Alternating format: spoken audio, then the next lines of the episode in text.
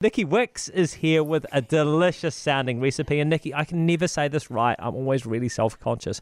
Coq au vin. Coq au vin. chicken and wine. Coq au vin.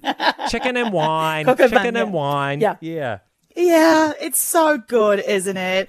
I mean, I am coming to you today from the Wairarapa, Ah. which is in the middle of, you know, that beautiful area where we grow the most beautiful Yeah. Pinot, where we produce Pinot Noir that's just out of the world.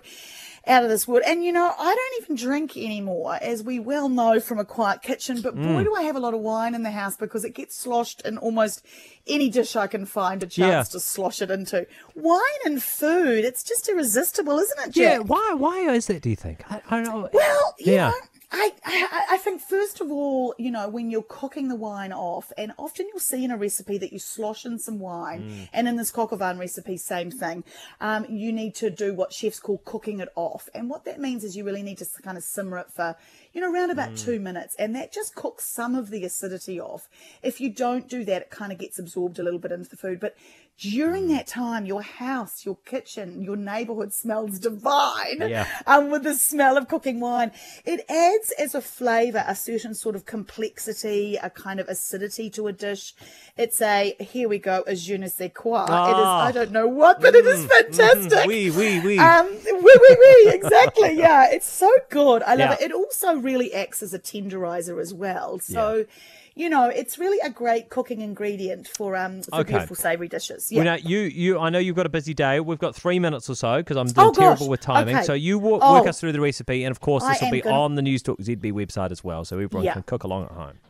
Super simple, only takes up one page. Anthony Bourdain's recipe for coq au vin took Ah. up about three or four. I was like, oh my God. So here we go.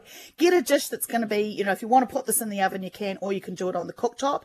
Melt about 20 grams of butter. That's a nice big tablespoon in a pot.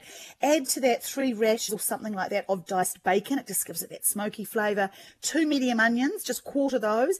Again, the original recipe calls for tiny little onions, but you know, who can find those and they're a pain to peel. Actually, it calls for shallots, but anyway, two stalks of um, two stalks of celery in here. Leave them whole, that's fine. Saute all that until it's pretty golden, and then take it out of the pot and set it aside.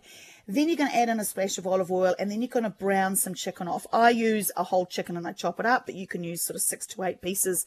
Um, take any excess fat on, but leave the skin on because it's pretty beautiful. Um, just do that until it's golden. Once that's all browned, return back into that pan, you know, the bacon, the onions, etc., the celery. Um, add in a cup of wine. I've used red wine here. If you want to turn this into a um, chicken chasseur, that's hunting hunting person's chicken, um, then you can put one cup of white wine. It really doesn't matter. Um, but I go for the red wine here, um, and then just put a little bit of stock in there, about one cup of vegetable stock, two bay leaves, two big tablespoons of beautiful fresh thyme. Throw the lid on, uh, oh, and just cook that wine off for sort of two minutes or so, as I mentioned. Cover it, Jack, cover it tightly, and simmer it for 45 minutes to an hour, or throw it in an oven at one sort of 60, 170 degrees for an hour and a half. You want the chicken to be tender at this stage, and then about halfway through the cooking, you also want to add in about a dozen or some chopped up brown button mushrooms. Um, cook those off and you know cook it until the, the, the mushrooms are cooked through. Just before serving, you might decide to f- you know put a little bit of um, flour and butter that you've mixed Yeah. into a paste in there to thicken it, and you're done. You want it not too thick, not too thin. Make sure that flour is really what we call cooked out for 10 minutes. But voila! There is some beautiful coq au vin. Serve it with some crusty bread and a salad. It's good even in the middle of summer, oh, I tell you. It sounds great. so yeah, yeah, no, it's, it, it, It's it sounds good. exceptional. Um, hey, just talk us through Wairarapa.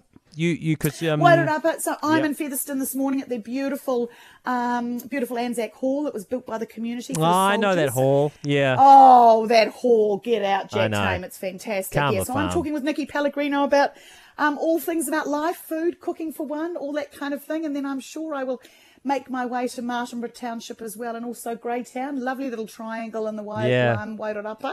Oh, and what a beautiful day! And then you know, over the hill to Wellington. It's close. It's far. It's a gorgeous area. Yeah, We're well, that's so lucky in yeah, we're so lucky, aren't we? I mean, it's- we really yeah, are. Yeah. All right. Well, make sure you say hi to Ron Mark for us.